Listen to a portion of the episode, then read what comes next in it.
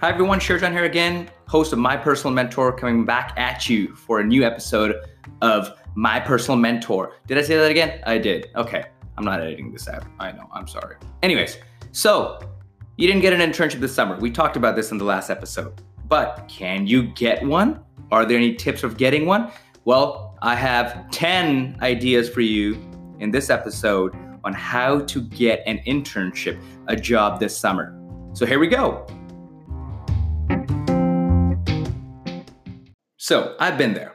I've been in your shoes. I know it's like February or March, summer's coming up, and you still don't have an internship. All the big recruiting is done. All the big banks like Goldman Sachs, Morgan Stanley, the big consulting firms like McKinsey, Bain, whatever, big tech companies like Google, they've all done their hiring. Hiring is over, right? None of the big recruiting sessions are going on. You're on your own now. But that's the best part. We're going to figure out how to use that to your advantage. So here come the 10 tips, which I'm going to show you from my personal experience how you can get a summer internship this coming summer. Number one, and this is my favorite, and guys, I use this every day. I do this literally every day of my life. I've been doing this every day of my life since I had access to it, and that is cold emailing. I've cold emailed everybody, folks. I've cold emailed my friends. I've cold emailed coworkers, ex coworkers, cold email companies, CEOs of companies, cold email girlfriends to get me back. Like literally everybody. I have. So you got to get on cold emailing. Cold mailing, emailing, cold mailing. Oh no, don't eat cold meals. I don't like cold meals. Cold emailing is one of the best things you can do. It gets into the inbox of people. So remember, a lot of people don't know this. Everybody reads your email. If you send an email to someone, even if you send it to Elon Musk, he'll read it. Trust me right? Now, he won't reply. There's a 99.9% chance he won't reply, but he will read it. So you got a cold email, folks. But before you can even cold email, what you got to do is you got to create a list of folks and companies you want to reach out to. So now, if let's just say you want to do investment banking, for example, there's no point putting Goldman Sachs or Morgan Stanley or JP Morgan or Credit Suisse on that list. You know, these are big banks, their hiring is done.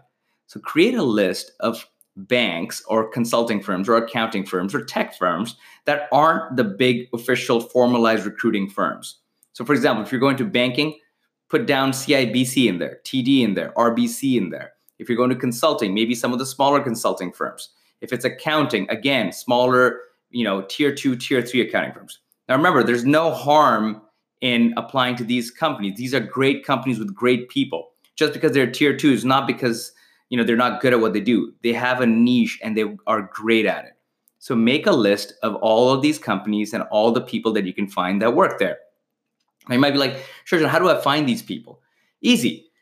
Linkedin great place to find folks right? And i'm not saying email them on linkedin but find who works there. You can check their websites. Smaller boutique firms have a website with a team page right? You'll see who actually works there. Find out those names so there's a lot of places where you can find, especially online, it's on your, it's on your fingertips. Find people who work at these companies and cold email them.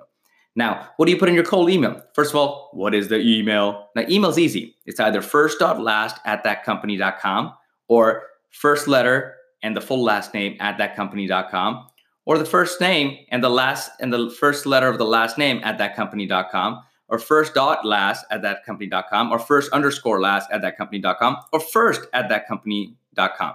So see those options and I'll give you a, you know, a quick tip.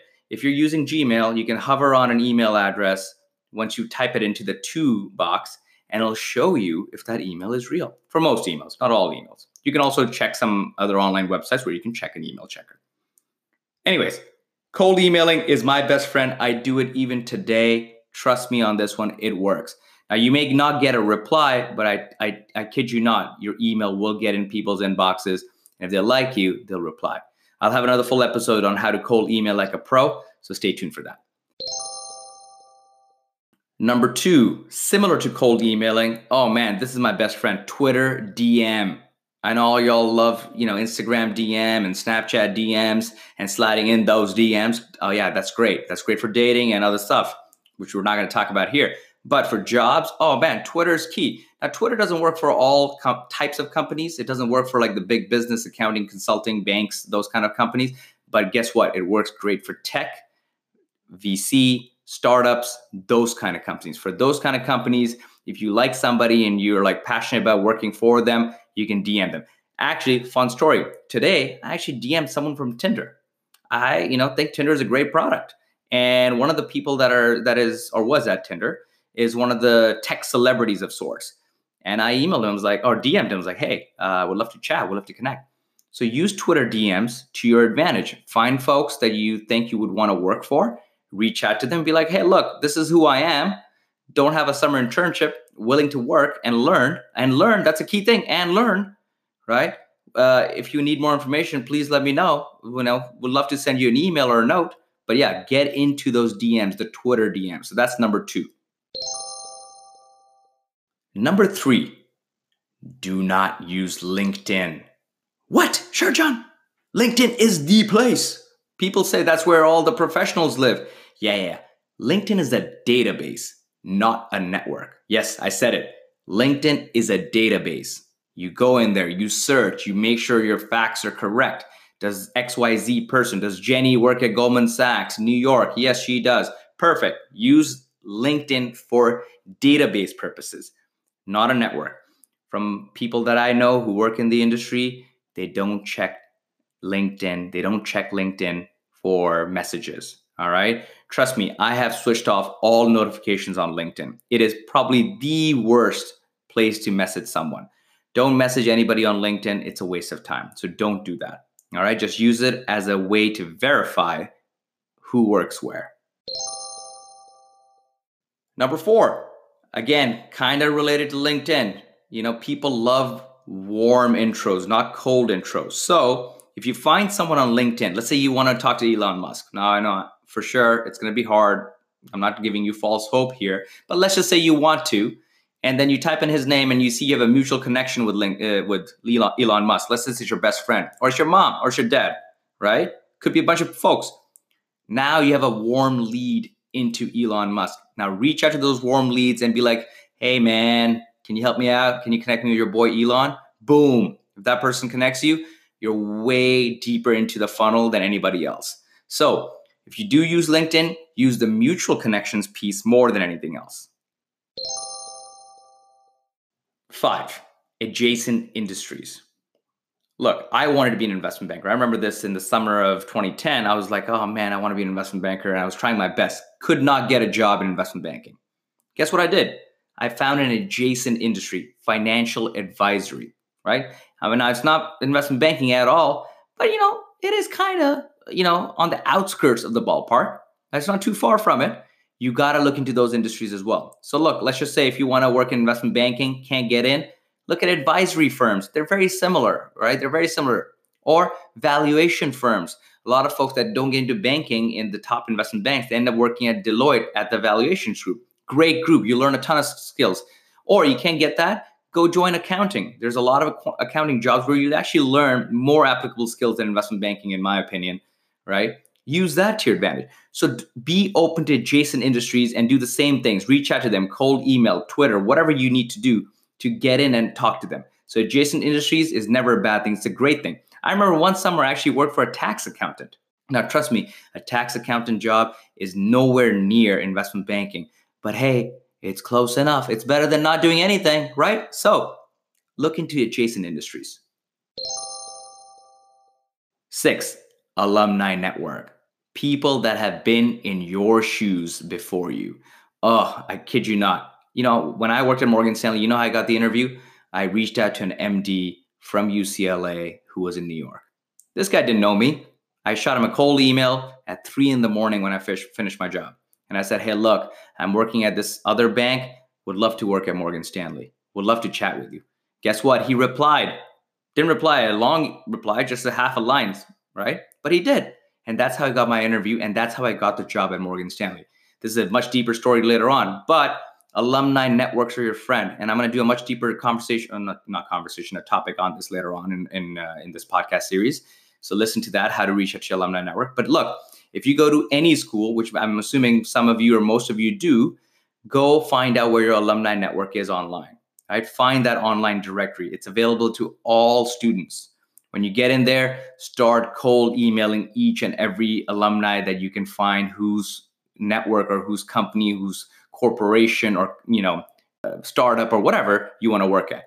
Reach out and say, "Hey, look, I would love to work for you this summer. I would love to learn from you this summer." Number 7. I know you guys probably live in one region. I'm assuming North America for most of my listeners, some in Asia, but be open to international opportunities. Trust me, it's one of the best things. One of the best things I did in my life was I got on a plane and I went to Hong Kong. I didn't know anybody in Hong Kong. The only person I knew in Hong Kong was my ex girlfriend, who wasn't even there and didn't even like me, but I knew her, uh, of her, I guess. Point is, get on a plane at some point in your life and work abroad. All right. If you're in Asia, work in the US, work in South America. I don't care where. If you're in the US and work in Asia, South America, whatever. If you're in, you know, North America, go work in Asia. Did I say all the, the same things again and again? Oh, I'm confused myself right now. I'm saying if you work in one region, go work somewhere else or reach out to people abroad. I remember when I was in LA, I went to the UCLA alumni directory and I found investment bankers in Japan, Tokyo, Japan, from Morgan Stanley and RBC and some other places, the, the companies. And I said, hey, I'll shoot them an email. I'll be like, hey, look, I'm a UCLA student. I'd love to work anywhere. It doesn't matter if it's Kathmandu, you know, Guatemala, Madagascar. I don't care. I want a summer job and I'm passionate about this industry. Doesn't matter where it is. So reach out, even if it's international. Don't limit your scope just to being domestic. And don't let the, you know, the immigration, visa, all those things be a problem. If that company really wants you and they see your passion, they'll get you the visa. All right. Don't let those other things come in the way. Number eight, favors. Now, I know all of you guys may have some ego. I had some ego. You got to take that ego, put it in a box, go to the ocean, throw that box in the water, get that out of the way. Ego is the worst thing. I tell you, it's not going to get you anywhere. It's only going to stand in your way, right? It's the worst thing to have. So, if you have friends who have good jobs, ask them a favor. Hey, Jenny, could you help me out? Just do that. All right. Ask them. If it's a family friend that you know or someone that your parents know and they have a company or they have a small, you know, startup or whatever it is, ask for a favor. Right. That's how I got one of my internships. And it was an engineering internship at a nuclear plant. Guys, I didn't want to be an engineer at all. Right. I didn't want to work at a nuclear plant, but I needed a summer job. Guess how I got it? I reached out to my mom's friend's husband. Rest in peace. That gentleman, I owe him a lot but he got me an internship. And I was probably not a good intern from what I uh, heard, but he was kind enough to get me one, right? And that was amazing. So reach out to your family, friends, reach out to your parents, and ask them for help. People are always willing to help when you ask them for help. All right? Number nine, your school, professors, teachers, your teaching assistants all of those folks. Remember, professors are a big deal. There's a reason they're professors. I know they can be they can be boring and they can be annoying and give you low GPAs and grades and all that you know stupid stuff, but they come from industry, a lot of them, or they may have side projects, or they might be actually doing some research over the summer that might need your help. I remember when I was at University of Toronto, actually, in, uh, in my undergrad, some of the best kids did summer projects with our leading professors, and that actually carried a lot of weight. So if you don't have a summer internship this coming summer, reach out to your professors and show interest. Be like, hey, look, you know, Sarah, Professor Sarah, Professor, you know, Weinberg. Let's just say Sarah Weinberg is your name. Professor Weinberg, you know, you're doing some awesome stuff. I love what you do in, in class. I know I might not be a great student, but you know, I'd love to come and help you out. I'll work for free if you want, but I love to learn uh, and teach me. So if there's any projects that I can be helpful on, I'm in the same city as you are. Please let me know. I'm available. That's a great thing you can do, and it looks amazing on your resume, by the way getting validated and verified and accepted by a professor, oh, guys, I'm telling you, it's a big deal. Number 10, volunteer. Work for free. It's not a bad thing. I did that. I was a graduate student, right? I had big dreams to work at like Morgan Stanley, Goldman Sachs. Didn't get an intern, didn't get didn't even get an interview that summer. Guess what I did? I kept on going down the totem pole and found the smallest and the most boutique investment bank that you can find. Not even an investment, it was an advisory firm. It was literally two guys in a chair. And guess what they said? They said, Hey, are you willing to work for free? And guess what I said? I was like, Yeah, yes, yes, yes, yes, yes, yes, yes. Can I help you? Right? And guess what they did? They're like, Okay, great. As long as you have a computer, you can work from home and just, you know, re- do research for us, research companies, research financials, and you can work for free and we're not going to pay you. And guess what I said? I said, yeah, game, done. That was my first job in finance, right? And I was a graduate student, right? Not an undergrad, graduate student. Didn't get paid a penny. So be open to working for free and volunteering. Trust me, there's a ton of opportunity. I'm personally not hiring at the moment for this, you know, network, but one day I will be. And that day I'll, i am happy to give internships out. But until that day, go work for free and volunteer if you can't find anything else. Yay! Number 11. Whoa, what, 11? Sure, John, you said 10. You lie? No, I'm not lying. Just trying to give you one bonus, guys. So, what's a bonus? It's okay to go work in a place like Popeyes, KFC, McDonald's, fast food, drive an Uber, you know, all of those things. Those are great jobs to learn human skills. Okay? If you don't get an internship this summer in the industry you want or in an adjacent industry, go get a job. It's a great job. It's a great way to learn. It's a great way to become more human, to f- really figure out and see live how hard it is to even make $1. I have the most respect for people in the restaurant world, in the hospitality world, in the services sector. And I kid you not, I would never hire someone if they haven't worked in the services sector learning how tough those jobs are and how you know bad the customers are and how uh, disrespectful those customers are sometimes uh, is a, is a is a great learning lesson. So if you didn't get an internship in your field of choice and you have a free summer, go learn how to work with people. Go learn real customer service skills, customer facing skills, right? If, if it's not McDonald's, KFC, one of the fast food restaurants, or even Uber, right? Go get a sales role. Go sell knives door to door, or whatever you want to sell. There's a ton of door to door selling uh, companies out there. I've done that. I've sold uh, ADT security door to door. I didn't like it, but it taught me how to do sales. So you'll learn something, you'll become a better person, and you'll learn how, how to respect other people. Okay, so the next time you go to McDonald's and you see that person working really hard, you would have so much respect for that person mutual respect. And that's important, guys. That is the key to life, having mutual respect for another human. And look, from my example, from my personal example, when I was in freshman year, I didn't get a summer internship. Guess what I did? I got a job at a chicken restaurant. And not one of those bulge brackets, Popeyes and KFCs of the world. I got a job at Chicken and Joy. Whole lot of chicken, not a lot of joy. I'll tell you that much. But having said that, I did that. And that was a day job. At night, I was a security guard, right? That's what I did. So I did the security guard job at night, woke up in the morning, then went to the chicken job. Point is, those two jobs gave me the best lessons of my life, made me a better person, and made me see people like the way they were humans, right? And I want you guys to get that experience. It's probably the best experience you'll ever get. So make sure you do that.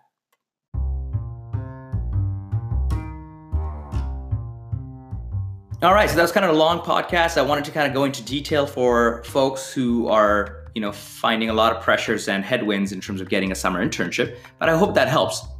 And, you know, use this, use it to your advantage. Don't give up. Keep on going, keep on going, keep on trying. There's a ton of opportunity out there, right? And I'm sure you guys will find it and keep on trying. And if you have any questions or anything like that, or any comments, you can, you know, shoot me a note, go to my Twitter or go to sharejohn.com.